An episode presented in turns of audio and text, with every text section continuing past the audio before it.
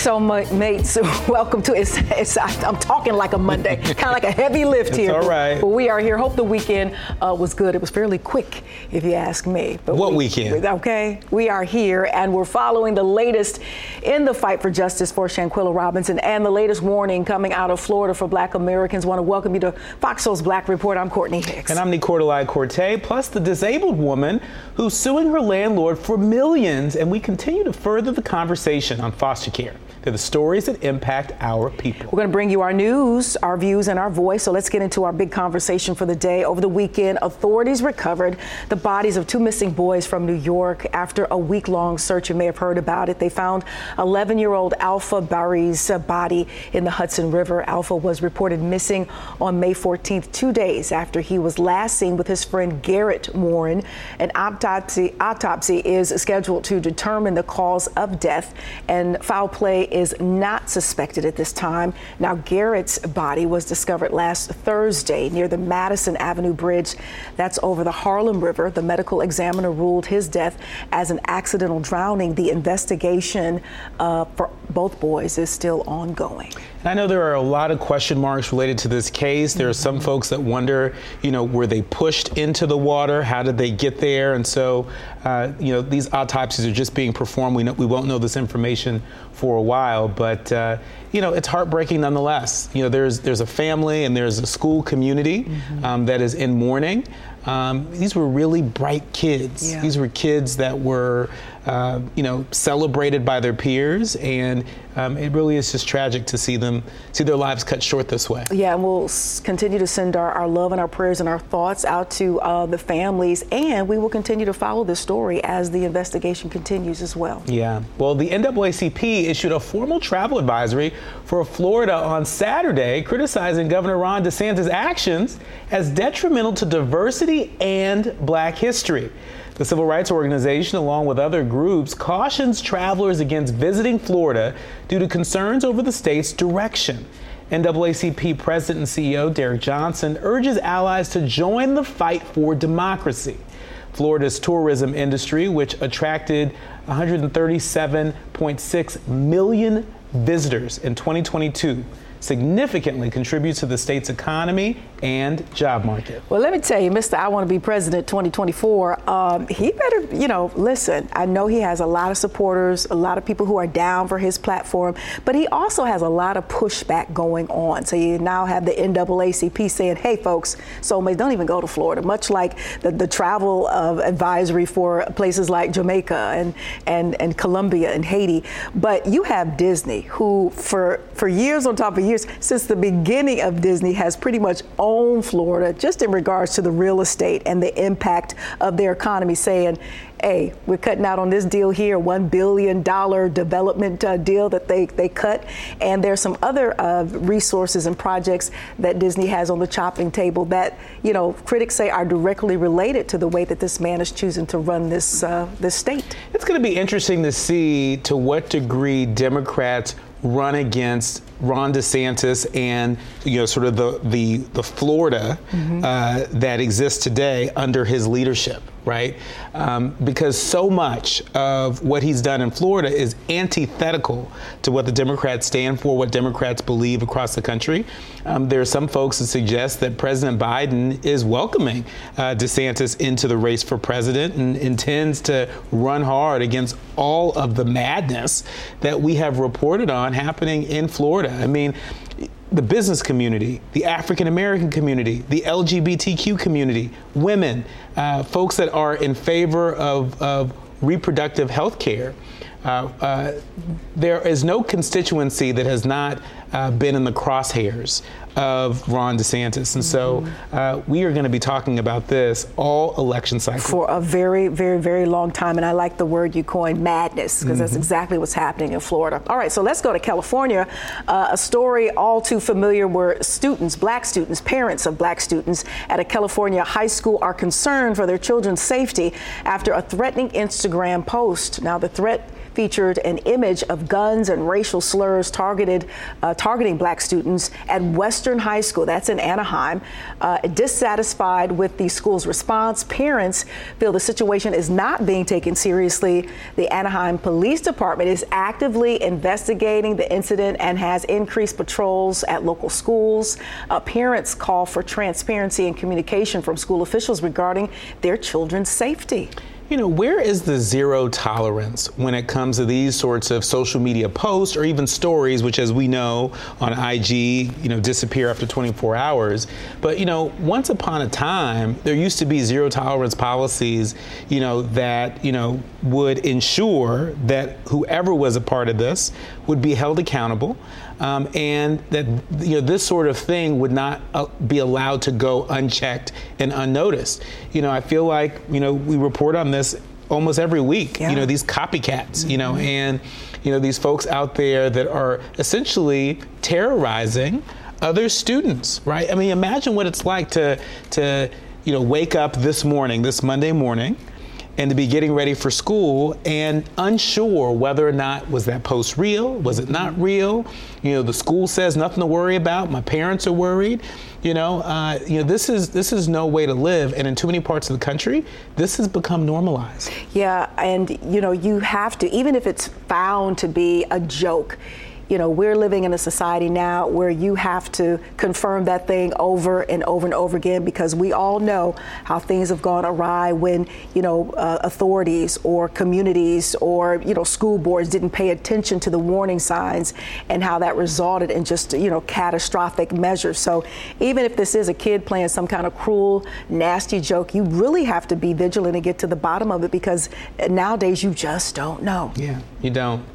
Well, a transgender teen in Mississippi missed her high school graduation after a federal judge denied her request to wear a dress and heels under her robe. The 17 year old, identified as LB in court documents, chose not to attend the ceremony when told she had to wear boy clothes. The family filed a federal lawsuit against the school district citing discrimination and violation of the teen's civil and First Amendment rights. This school district's policy does not specify dress code rules for LGBTQ students. The American Civil Liberties Union is representing the family in this case. Which is a, a good look. First of all, she's absolutely gorgeous. Secondly, uh, we talk about this all the time because this is a, another hot button, if you will. At the end of the day, regardless of how you feel about this person's choices and how they identify, they are a human. And then, secondly, for me, it's it's under a, a, a, cap and gown. so even if she wrapped herself in in plastic wrap, I mean, what what difference does it really make? Is that how petty you are going to be, especially when you don't have any bylaws, if you will, governing what someone should or shouldn't wear, especially under a graduation gown and cap. Is this how petty you are going to be as this young lady transitions into a, a whole nother level of her life as far as graduating from high school and what that means in our, our society? You're going to be concerned about what yeah. she or he is wearing under a, a, a gown? And what's so cold about it? Uh, is that uh, she was told. Um, uh, quote, I told her I was going to wear a white dress. She was referring to a conversation she had mm-hmm. uh, with the school principal who mm-hmm. called her into her office and, you know, asked her what she was going to wear for graduation. First of all, where is that appropriate? Mm-hmm. Where is that in the training? Where is the teachers union? Where's the where's the union saying, "Wait a minute, that was out of line." Since when does a school principal call a high school student into their office to ask them, what are you going to wear to graduation? How many other students did this pr- school principal call into their office and ask them that question? And so then you know, she told the principal, I'm going to wear a white dress, and she told me I was not going to be allowed to wear a dress and I would have to wear boy clothes. That's what the school principal said because the school principal had talked to the superintendent, right? This is just all foul. Mm-hmm. It's all foul. It's all wrong. You're targeting a student. You're making the student feel like they're inhuman and like they don't belong. And, you know, uh, I, I, think you know people should be up in arms about it because today you know, it's this student. Tomorrow, it could be a, a you know another student. Mm-hmm. You know, based upon another characteristic. Yeah, and soulmates should also be up in arms about this Shanquella Robinson case as the family and legal counsel traveled to D.C. seeking President Biden's intervention in her case. Robinson died in Cabo, Mexico, 200 days ago after being beaten by an associate during a vacation. The assault was filmed and shared on social media. The FBI has not provided any investigation documents to the family, leaving them with unanswered questions. Reports of a recent altercation involving individuals allegedly connected to Robinson's death has surfaced, although it is unclear if they are linked to the original incident. Jim Brown, a legendary athlete, actor, and activist, has passed away at the age of 87. Known as one of the greatest football players in NFL history, Brown used his platform to advocate for civil rights and inspire other black athletes to speak out. Tributes poured in from notable figures including LeBron James, President Barack Obama, and NFL Commissioner Roger Goodell, who praised Brown's on field dominance and his commitment to social justice initiatives. The Pro Football Hall of Famer recognized his impact and legacy, while fellow Hall of Fame players expressed their sorrow and admiration for Brown. He will be remembered as a true icon and a trailblazer both on and off the field. And when you talk about on the field, I mean legendary, one of the best or the best to ever do it. So he was in a position called the fullback, which is pretty much extinct now. It's kind of like a running back kind mm-hmm. of a mm-hmm. kind of a thing now. But he really led the way for future generations like your OJs, like a, a Billy Sims, a Walter Payton, Emmitt, Sw- Emmitt Smith, uh, and so he has been that that deal and that guy for those many generations of, of football players who came uh, behind him. He also is an Aquarian. Uh, we, we, he shares a birthday with Michael Jordan, but their birthdays are a day after mine. So always kind of followed uh, mm-hmm. Jim Brown. I, I, loved his stance on, you know, being a black man in America and how he had to fight. Let's remember he was in the NFL in the late 50s and early uh, uh, to mid 60s, and uh, that was no uh, small feat aside from running up and down a court every every game day. he really accomplished a lot. I know that there's a lot of talk about maybe a checkered past with his personal life, some domestic issues happening, but you know, aside from that, you can't take away this legacy that he has left. Yeah, yeah, and and maybe it's a sign of redemption. I mean, there's a really beautiful social media post that his wife posted announcing um, his death and mm-hmm. mentioning that she was, you know, by his side as he transitioned, uh, along with other family members, and uh, this was a wife that, uh, you know, there there had been a checkered mm-hmm, past mm-hmm, um, in mm-hmm. terms of, of allegations, you know, of abuse, but it seems like maybe they've turned the corner, mm-hmm. and um, you know, maybe they found peace right before he found peace. Sure. Now, the only thing that threw me off a little bit was the blaxploitation movies. He did pop up in a few of those every now and again. I'm like, Mr. Brown, come on now. Yeah, yeah All right, but yeah. he will be missed for sure. All right, Vice President Kamala Harris celebrated Brittney Griner's return to the WNBA following her release from a Russian penal colony. Griner received a standing ovation before the game, but her team suffered a 94-71 defeat against the LA Sparks.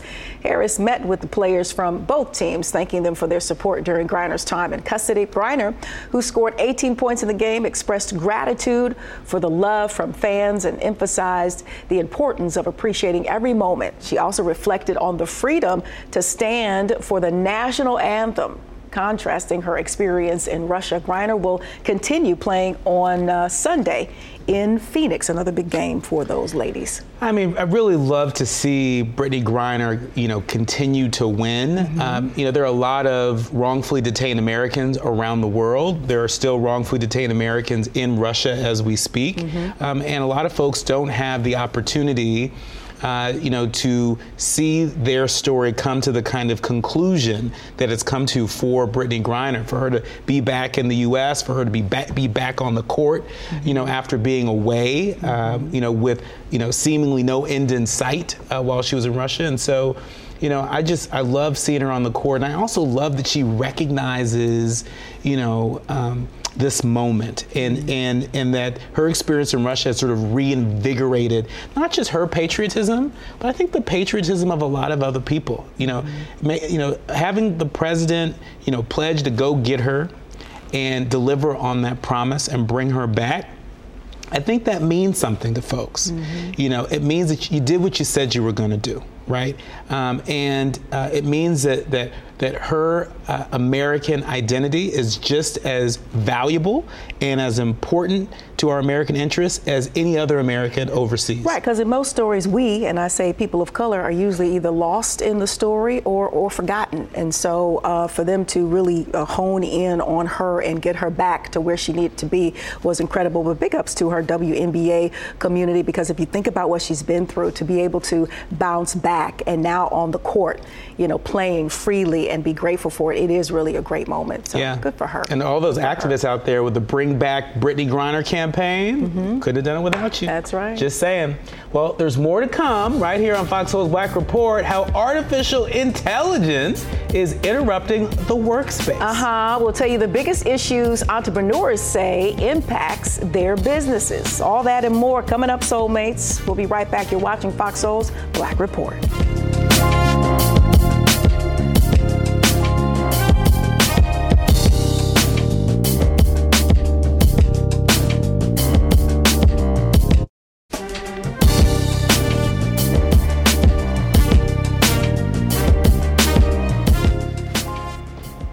want to welcome you back to Fox Soul's Black Report. Appreciate you joining the conversation today. Let's go to California, where Governor Gavin Newsom is demanding textbook publishers reveal if they've com- uh, complied with Florida's request to remove certain race related and historical topics. That's right. The Florida Department of Education rejected a third of social studies textbooks proposed for the upcoming school year. Publishers were allegedly warned not to include restricted topics like social emotional learning and critical race theory. Governor Newsom has written a letter to publishers seeking information on their compliance with Florida's curriculum changes. Concerns have been raised about the conservative moment, uh, movement, excuse me, in Florida, pushing to remove certain ideas and, and subjects from schools, including social emotional learning. This is just another reminder, Courtney, that what's happening in Florida is happening to us all. It's happening across America, right? There are only a certain number of textbook publishers across the country. And so if a big state like Florida, you know, changes their order and says, okay, you know, we will only approve textbooks that don't have, you know, these references and this sort of text, right? Well, guess what? That's going to affect schools in other parts of the country. And so I think it's actually pretty um, clever move by Governor Gavin Newsom uh, to get this on the record so that people know, especially as Governor DeSantis is on the cusp of uh, announcing a run for the White House. It's important to get this information on the record so people know what they would be signing up for if they cast a vote for a potential President DeSantis. I think it absolutely shifts the conversation as one of those could have had a could have had a V8 type moments. Like, duh, get at the publishers. Why are you agreeing? To take this history out that was already included. So somebody somewhere said, yeah, this needs to be in these books. And if they're agreeing to do it, what kind of pressure? What's the strategy? Are you, as the head of a publishing company, you know, are you allowing your ideology and beliefs and whatnot to, to interfere, you know, with history and the telling of all history from all, uh, you know, points of views? Yeah, that you know while while you going head to head with DeSantis, holler at these publishing companies who are agreeing to take this material out. I think it is extra dope of Governor uh, Newsom to bring this point up. And what's so nonsensical about this is like there are there are a lot of people that put a lot of work into developing curriculums mm-hmm. that are age appropriate. There's a lot of work that goes into that, and you know these sorts of you know, cutting around the corner moves, you know, by, uh, you know, folks in the Florida Department of Education and elsewhere, um, you know, it, it, it, it does a disservice to the people that invest a lot of time and effort in developing curriculums that reflect, you know, the world that we all live in. And maybe as soulmates, you know, we join the ranks of Governor Newsom. We start writing, we start sending emails, we, you know, pinpoint who these publishing houses are and who heads them up. And you know, a soulmate will show up at a doorstep, will show up at a doorstep peacefully and within within the law in, in a moment. So it, it really shifts the whole thought of how to approach this situation. Mm-hmm. Yeah. Well, moving along, a retired disabled grandmother from Marion, Indiana, named Sandra Black, is suing her landlords for attempted eviction and discrimination. She's seeking $100 million in damages to be shared among herself and the entire black community. Black argues that blacks deserve financial compensation for the damages caused by slavery and racism. The claims she claims that the court ordered her to remain silent about racism and forced her to accept unjust treatment. Black alleges a conspiracy involving the judge and appellate courts perpetuate racism within the American judicial system. Yeah, well, uh, it all started with an eviction that she felt was very racist and, and frivolous, and then it moved into the court system. And she has actually, you know, pinpointed and labeled all of the different challenges that she's had, not only with the landlord and the court. So she kind of feels at this point that they're in cahoots with one another uh, to keep her uh, from progressing with this case uh, through the courts. And, you know, she's asking for this money not only for herself, but then she wants to spread it around because she feels as though, as most aunties and, and the elders in the community do, you know, thinking of others and, and how others have been suffering at the hands of this kind of wicked system in her in her mm-hmm. point of view, in her perspective. So I appreciate appreciate the thought.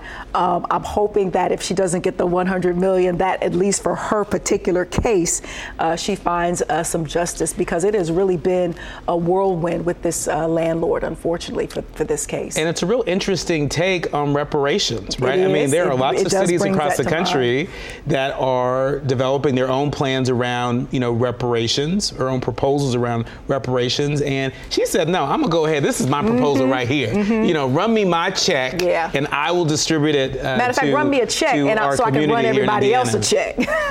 That's what she's talking about. All right, now. We gotta love it. All right, according to a Clutch survey, small business owners who embrace artificial intelligence (AI) anticipate disruption in the next five years. However, 84% of companies currently using uh, AI plan to continue using it in the future.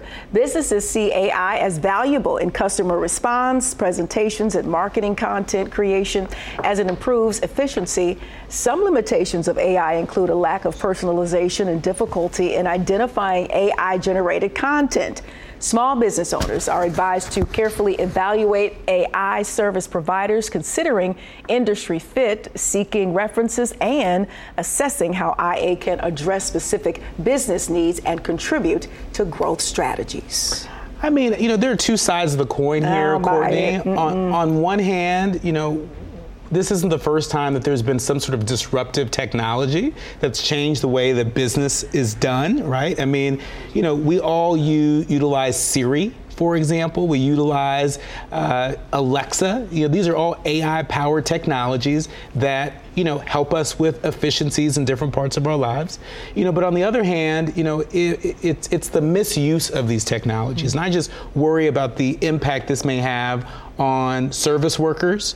Um, it's one thing to say, okay, we want workers to, to work more efficiently. It's another thing to say we're, we're going to supercharge this technology so we can eliminate those jobs. And I think that's where a lot of the anxiety is coming up for people in this conversation around AI. Is like, is AI going to be coming for my job anytime soon? Well, it's is it's, AI going to be delivering Fox Soul's Black Report soon? I don't know. Well, it's it's the uh, the misuse, um, and and then for me, it's more along the lines of the dark side of it all. You know, folks are you know already victims of you know AI you know schemes and scams, losing lots of money where they can you know double your voice and, and make it sound like you're you're you're calling a family member asking for sensitive information, and before you know it, your your bank account is wrapped is is, is wiped out. So I think people the, the first level of concern, if you will, is that the use for you know dishonesty and the disruption of everyday lives and the scamming and so on and so forth. And then you know, at what point you know are we going to say okay? This is for a human and we're not going to design this mm-hmm. stuff for for a non-human to do. So at what point so who is sort of kind of like managing and governing this this field? That so those are my concerns right now those are very important yeah, concerns. Yeah, yeah, yeah. Just saying. Mm-hmm. Well, Steve Ballmer and his wife's philanthropic arm will donate $42.5 million over five years to support over 100 black led nonprofits focusing on economic mobility. The initiative aims to address the funding gap for early and mid stage black led organizations, which have significantly smaller assets compared to their white counterparts. Echoing Green and New Profit will provide advisory support and operational assistance to the selected nonprofits. Despite their impact, black led nonprofits receive only 4%. 4% of philanthropic funding. The funding from the Ballmer Group aims to empower these organizations to address racial wealth disparities. You know, it goes back to show us the money. I just remember, you know, at the beginning and, and during and a little bit after the racial uprising, everybody was promising to, to give this and promising to do that and bridge gaps and unity. And then a lot of those businesses, organizations, nonprofits kind of fell off or fell silent in regards to the help uh, and the assistance and the support that they said they said they were going to give. So in regards to a report like this, a story like this, keep it coming. And in regards to you know our grassrootsness of it all, you know our organizations and our nonprofits have to matter to ourselves first before they can matter to anybody else. So as a community, as soulmates, if we're not aware and supporting these grassroots efforts, then how can we expect the folks from the outside who most times do have the money and the resources to dig in and, and help out? So I think it's a, it's about a level of awareness uh, from the village and the community uh, as well, the soulmates. I, I, think there's also an opportunity for us to think about philanthropy differently, right? Mm-hmm. You know, uh, one of my favorite uh, organizations in LA, the Liberty Hill Foundation, their moniker is Change Not Charity. And, you know, yeah, you could give $42.5 million in charity, but like what change does that actually create? What are we doing to create more black leaders? We talk about giving the black led nonprofits, well, only 4% only 4% of nonprofits sort of, you know, hit that marker. And so what are we doing to develop more black leaders to lead these nonprofits? What are we doing to develop more black leaders in philanthropy, uh, for example? What are we doing to invest in systemic change, right? So we're not fighting the same fight year in and year out, but you know we are uh, making uh, you know significant progress in terms of the systems that touch, touch our everyday lives. I think there are so many nonprofits that mission, that goal becomes a little convoluted, and so my suggestion is like I do, pick one or two that you can really identify with and really support, whether it be you know hands-on or, or some kind of financial support or, or help them with their platform, because there's a lot going on out there. You just have to pinpoint what's going to work for you in regards to who you'd like to support. Yeah. All right, still ahead, raising awareness for foster care. That's right. May is Foster Care Awareness Month, and the organization You Gotta Believe will join us to tell us how we can help. You're watching Fox Soul's Black Report. We'll be right back.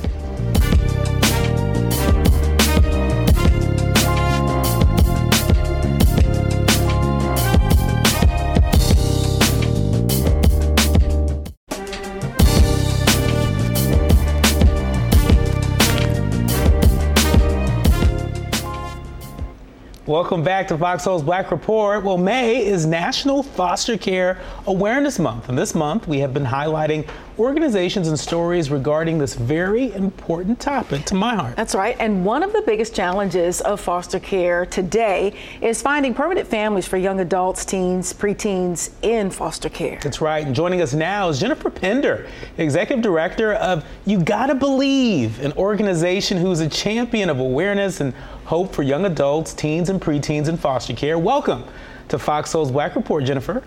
Thank you. Thank you for having me. I appreciate it. Well, thank you for being here. And so, first things first, tell us about the You Gotta Believe organization. I just love the name.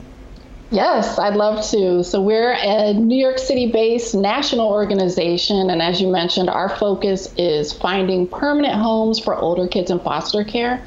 And what many people may not be aware of is that there are kids that are aging out of foster care without family, kids who have been freed for adoption, who need a permanent home.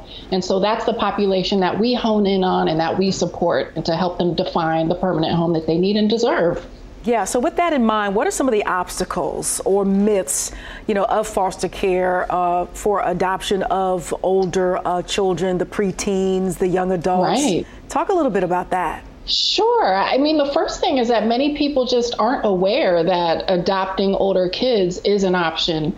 And um, a lot of people are mostly focused on adopting little babies. I was actually a baby when I was adopted, so I understand that.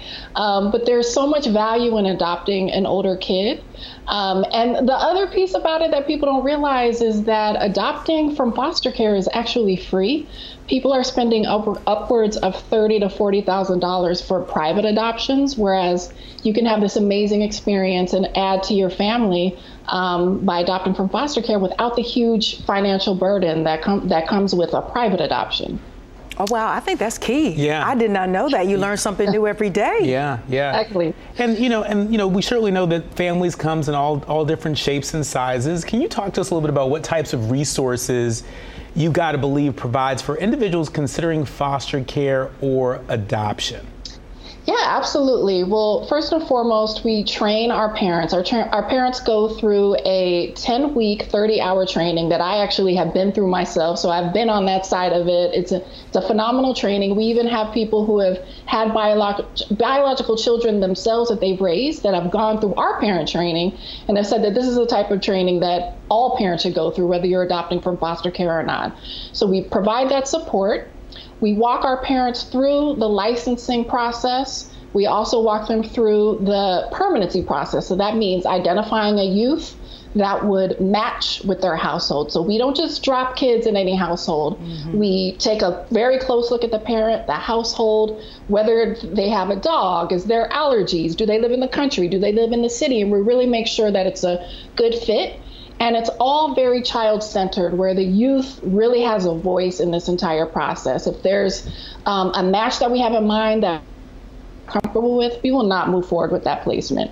And what makes us really unique, one of the many things, is that we provide unlimited support free of charge for as long as the family needs it. Mm-hmm. So if we place a youth with a family, if they have an issue 5, 10, 15 years down the line, our staff is here to help them. And we are staffed by um, credible messengers. So that means that everyone in my program team has are either survivors of the foster care system or they've adopted from foster care systems. So they really walk the walk and they have the ability to provide the type of high level specialized support that our families and youth need. Yeah, so Jennifer, let's let's go back a little bit to the difference between a private adoption and an adoption uh, in the foster care system. You mentioned, sure. you know, there's not as much of a financial burden uh, up front, if you will. So talk a little bit about the differences, and then, you know, I'm sure we always hear about the, the, the stereotypes and some of the horror stories, but talk a little bit about uh, some of the uh, solid adoptions that you've changed championed some of the success stories sure. that, that, we don't hear about based on a foster care adoption, if you yeah. will. Mm-hmm. Absolutely. Well, what I've seen firsthand is that, you know, when these kids are left to age out, and what that means is, depending on where you live, it's either 18 or 21 where you age out in the foster care system. So if you have not been reunited with your biological family, or if you have not been placed with a permanent family in in the um, situation where your parental your parents' rights have been terminated, mm-hmm. that means that either at 18 or 21 you're left out on the world on your own without any support systems. So that's why we really focus on this need for permanent um, homes for kids in, in foster care and what I see is that when when these kids have the resources that all of us deserve and need, that come with the safety net of a family, they really flourish. And we're really missing out on a lot when we don't provide this support for those kids because everyone on my staff, all the foster kids that I've come in contact with, they're just a beacon of light. They have so much um, potential. And without that family support, you know, there, I know there's a lot that I wouldn't be able to do had I not been adopted. Mm. Um, so th- that's just one of the many reasons why we need to pour into our youth. Sure. I couldn't imagine being uh, just put out in the world on my own yeah. 18 21 30 listen. 52 yeah listen 47 still oh, relying that's okay. right that's my right. goodness and sometimes we forget that you know foster youth need the same thing that a lot of other youth need as well right mm. sometimes we we stigmatize them i want to ask you um, for our audience of soulmates um, yes. you know what is your pitch around supporting particularly black and brown foster youth. We know that they are uh, the least to be adopted, particularly mm-hmm. as they get older. And so, for folks that are watching this right now that are sort of waffling on whether or not they do it now or do it later or don't do it at all. What's your pitch to them? I would say that we all have to acknowledge that the child welfare system is broken. And as you mentioned, black and brown children receive the brunt of that brokenness. And we cannot, we can no longer stand on the sidelines and watch that happen. And there are multiple ways to get involved, right? If you're not ready to adopt, that's fine find an organization like You Gotta Believe that you can support either financially something as simple as as simple as reposting a social media post as spreading awareness simply as having conversation to let people know that this this is a possibility that you can adopt older kids, that there, there is a value that they bring to this community, um, that they can bring a value to your family, um, that this is a way that we can combat the way in which the child welfare system has really failed our, our black and brown youth. Yeah, and you talked about support. Tell us how we can, you know, get in touch, link up, maybe follow you across social media yes. to offer up uh, that support in, in whichever way we, we can offer as, as soulmates yes, to, to, your program. Mm-hmm. I appreciate that. On Twitter, we're at Adopt Older Kids. And um, we're also on LinkedIn, Facebook, Instagram. And um, just please come check us out where our website is yougottabelieve.org. There's a lot of information there. You can reach out to us at any time. If you can just give us a call if you have any questions, there's no pressure um, to support. We're happy to walk you through the process or answer any questions you may have about adopting from foster care. Our thanks to you, Jennifer Pender, yes. the executive director of You Gotta Believe. Beautiful Go to yougottabelieve.org. We certainly believe in you. Thank you for believing yes. in us. Thank you so Beautiful much. work, sister. Thank you so it. much. We'll have you back for Thank sure. Thank you. Indeed. Absolutely. Thank you. Anytime. Supreme Court Justice Ketanji Brown Jackson recently delivered her commencement address to American University law students delivering a pop culture feel address leaning in on life advice from the reality television show Survivor. Say it ain't so. The Supreme Court Justice told graduates, quote, I am a Survivor super fan.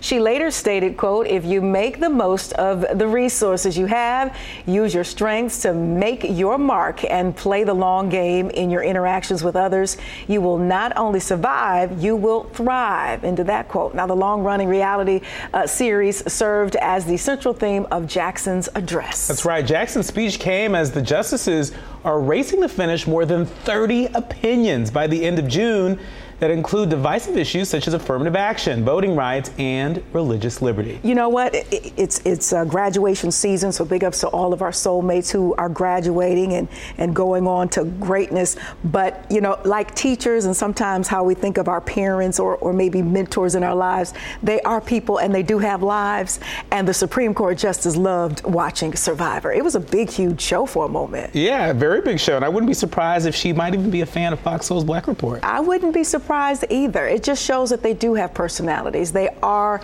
they are people. They are human, and I find it just so.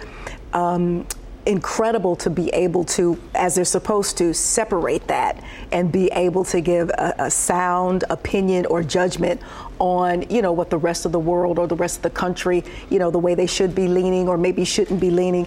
To separate that with maybe how you feel or you like, like your personality um, is very interesting and probably at times a daunting task because you want to go, this is how I feel about it, but you have to stay within the law. So to see a little personality every yeah. now and again is a good look. And and at a time where a lot of people are questioning the credibility of the U.S. Mm-hmm. Supreme Court, mm-hmm. a lot of people are feeling that the Supreme Court is just sort of sitting on high, whereas everybody else is is is trying to you know make sense out of out of their rulings that have a material difference on our lives. Mm-hmm. And so, especially for a historic first like Ketanji Brown Jackson, uh, it's great to see that uh, she's human too. Mm-hmm. She's relatable.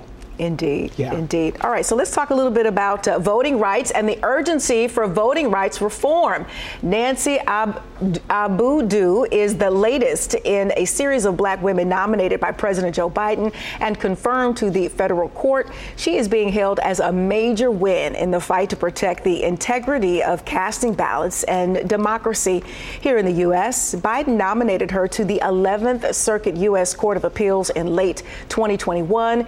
It would take nearly two years of various stages of Republicans trying to block her nomination before Abudu was confirmed just last week. A good win? A very good win, a very big win. Uh, one of my Ghanaian sisters mm-hmm. uh, on the circuit court. Uh, that's a point of personal pride, but a point of pride for our country is the fact that, you know, Biden is delivering on his commitment to diversify the judiciary.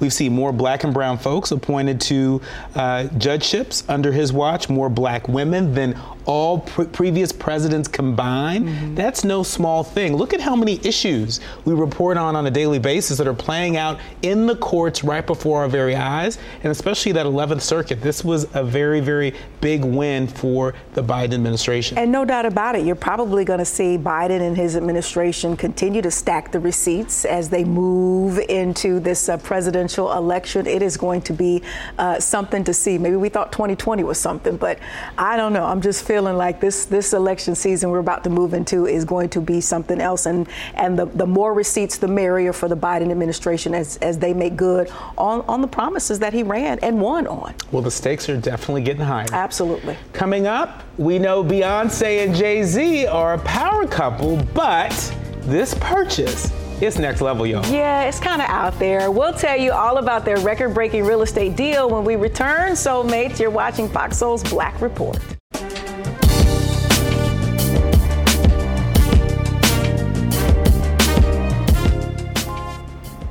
Welcome back to Fox Soul's Black Report. Well, rapper Megan Thee Stallion is now a vision in wax. The singer has not one but two wax figurines at Madame Tussauds in Las Vegas. Her statues are positioned on each side of a metal horse. Meg posted the images on social media with the caption, I honestly wanted to kiss myself. A little Beyonce reminisce, re, re, Renaissance-ish looking there. Give you think? Rena- give yeah, some Renaissance it's definitely. Well, you know, they're like Houston mates. You know, both from Houston, so they definitely love each other and collabed on a couple of records. Wow, so. that looks a lot like Megan oh, Thee Stallion. they did a wonderful job with that. Wowie kazowie. It looks like Three, oh, that was her. It looked like almost three wax figures. That was her with the wax figures. Big ups for Megan. Yeah, That's yeah. Fantastic. No, I mean, I, I, I think it's great. I think Megan Thee Stallion. She's the the gift that keeps on giving. She is indeed. And now uh, we get to see her in wax. That is the uh, epitome yeah. of the gift that keeps on giving because you keep to, you get to keep going in there yeah. and checking her out. So you got Beyonce has wax figures. I'm sure Michael Jackson has uh, wax figures. I can't think of who else might have a wax figure, but Diana Ross, I'm sure. If you think of the big iconic, you know, folks, Whitney Houston, I'm sure has a wax figure. It all started in France. And where? France. You know, and where, where that? And, and, but, some, but sometimes they don't get it right, and and you looking at that wax figure like, uh uh no, try that one again. Melt that thing down and try it again. But Megan's was good. Yeah. Beyonce's yeah. is good. Yeah. Mm-hmm. Yeah. I mean, I feel like they've gotten better uh, with these wax figures because back in the day, I mean, they used to look okay, mm-hmm. right? But I mean, like that really looked like a piece yeah, of art. It looked like Megan Thee Stallion. It did good. Mm-hmm. All right, so from France to Atlanta, uh, Ludacris, Chris Bridges, uh, he now has a star on the Hollywood Walk of Fame, and he became a little emotional during the ceremony. Listen in. I am so proud of you, Dad. Congratulations to a legend of an artist and a legend of a father. I love you. I'm just gonna say I'm happy. I'm happy I got these sunglasses on right now. Just, it's been two decades in counting of building a brand and a legacy, and you guys are looking at my current village. Oh, wow. Gotta love it. He's sharp, too. Uh, the actor and rapper was joined by Ellen K, Vin Diesel, and LL Cool J for the ceremony. In addition to selling millions of albums, Ludacris is also in the Fast and the Fury franchise, including Fast X, which is in theaters now. He's become like this A-lister. Yeah, I mean, mm-hmm. he, has been an A-lister for a long time, but mm-hmm. I mean, that's gotta be a tall compliment to have your daughter refer to you as a legend of a father. Mm-hmm. You know, I don't have any kids yet, but I, I can only imagine, you know, that having, you know, your adult kids, your young adult kids sort of, you know, be there to celebrate you in that way and and to pay tribute to you with those sorts of kind words, that was very moving. Yeah, he definitely has a track that just is so very interesting, starting in the world of radio. And I want to say one of his partners very early on was Lala. Uh, very, you know, humble beginnings in radio, and then you know he morphed into this rapper, and now this this uh, not only an actor, but I mean a mogul in his own right in regards to you know product and and uh, you know. Um, uh, endorsements mm-hmm. and uh, his uh, philanthropic efforts as well. He has really blossomed into uh, that dude. And you know, in the very beginnings, you just did you didn't see it and or expect it, like with most of those who have blossomed into what they've become. And it's just really a good look and, a, and a, just a great story for you know the generations yeah. to come. Yeah, you know. I mean, I remember way back when when Ludacris was in the movie Crash, that Academy Award winning mm-hmm. film, right? You were like, and, hold on. And there were a lot of people like, oh wait a minute, we didn't know know that that uh, that Ludacris could act yeah. this well, and you know to see him just sort of to your point go on and mm-hmm. do so mm-hmm. many other things, mm-hmm. you know, and that seems to be the blueprint. You know, yeah. a, a, lot of these artists that start in music, um, you know, if they if they're uh, you know, surrounding themselves with the right people, they blossom into doing so much more than that. Mm-hmm. Speaking of blueprint, Tell us about it. And that was a great Jay Z album, by the way. Just saying. Best, one of his best, you ask me. Uh huh. Beyonce and Jay Z are new homeowners in Malibu, and it's the most expensive home to ever be sold in the entire state of California. Ooh. The Carters reportedly paid $200 million for it, and they paid it in cash. Mm.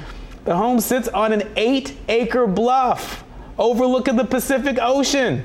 The estate is 40,000 square feet and it was previously owned by art collector William Yeah, so we've already discussed, you know, the game plan because they held on to their current home uh-huh. and, and they've got this one. And one of the reasons why the price tag was so hefty is because that particular artist, who's very celebrated, this is my first of hearing from him, left the artwork and the furnishings so so they were paying for for everything, and and I heard that artwork in and of itself is worth millions of dollars. But we were talking earlier saying that this home would be the entertaining home, entertainment home. Yeah, I, that's what I think. I, yeah. I, think essentially they, they purchased a museum. I mean, you know, if if you've seen pictures of the house, you know, it, it doesn't have the kind of warmth. It's very um, that, that, that, would be my taste. Building right? looking. Uh, it, it looked yeah. very very uh, postmodern, maybe a little avant garde, right?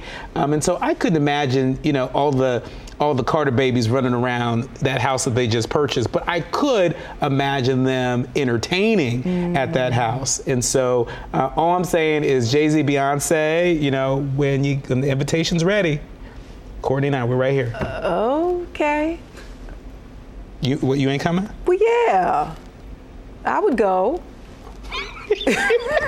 I don't know what that was. Maybe I don't know what that was. I'm just not expecting an invitation anytime soon. That's what that is. But you dream big, baby. You dream big. All right. Uh, this is close to my heart. The iconic group, The Spinners, are paying a special visit to the Motown Museum. The iconic group is donating four authentic uniforms from their Motown days to be showcased in the museum's collection. Originally signed with Motown Records, the Spinners scored a hit with It's a Shame before making several several more hits in the 70s with the sounds of Philadelphia folks. Original members Henry uh, and G.C. Cameron were on hand. Oh, look! What it, a special look! It's a special look. Mm. It's a hmm. special part of our history. You know, as I mentioned earlier, the Spinners were more my parents' generation. Sure. You know, but I'm loosely familiar with them. You know, Saturday mornings cleaning up the house. Mm-hmm. You know, the mm-hmm. Spinners were occasionally in rotation, but you know, I just believe it's so important that we protect and preserve our history and the fact that these living legends can donate uh, you know, some of their, their collection uh, to the Motown Museum. I think that's great. Uh, and I encourage folks to come on to Detroit yeah. and head on over to the Motown Museum because uh, uh, it is a special place yeah. and uh, they have so many special artifacts that are so connected mm-hmm. to our history. Yeah, a good friend of mine from my radio days, he's now a part of, of the Spinners, so he's forging ahead in that legacy. And then my dad grew up with the Spinners. They're from the other side of Eight Mile Road, which is Royal Oak Township. And so my dad used to joke around saying he was like an original member of the Spinners, but he wanted to go off to college, so he let the guys just go on without him. We never believed my dad, rest his soul, but uh, I'm sure he's up in heaven dancing and spinning around because uh, he absolutely adored uh, this group. So it's a good look uh, for Detroit, and then you know, it's just for R&B and just that kind of legendary legacy all around. We love to hear it. Yeah. Well, up next, it's Black Excellence from one 13 year old student that you don't want to miss. Yeah, we'll tell you the outstanding accomplishments this young man made, uh, and it will have him years ahead of his peers. His story is straight ahead on Fox Soul's Black Report. A 13 year old black boy has become youngest to graduate from college in Oklahoma City with two degrees in cybersecurity and computer science. Wow. Elijah Muhammad graduated from Oklahoma State University after earning four diplomas. How do you do that? His sister, Shayna Muhammad, also recently graduated from college at 15. Now, aside from the diplomas and degrees, Elijah is also proud of having 10 IBM certifications and one Google IT uh, certification, or Google IT certification. That's it. Despite all of his extraordinary goals and achievements, Elijah said he still enjoys his teenage years and loves swimming and basketball. Now, it's important to note that smarts must run in the family, as his sister uh, Shania recently graduated college at the age yeah. of 15. Wow. All right, moving on here. The first black owned barbershop college opens its doors in Toledo, Ohio, not too far from here. That's right. TOL Barber College, the first black owned barber school, has opened its doors to aspiring entrepreneurs. Owner Antoine Turner, a barber himself, hopes to put students on a path for a better life. The school has 16 students, and nearly 80% didn't have any experience in the barbershop world when they first came, but with daily lessons from certified barbers, they've made significant improvements. Very nice. Turner says that with the recent string of gun violence involving youth in the city of Toledo, he hopes the school will provide an outlet for positive change and lead to a better community. We love to see it. Uh, you know, look, Hmm. I'm, I'm, always looking for a good barber.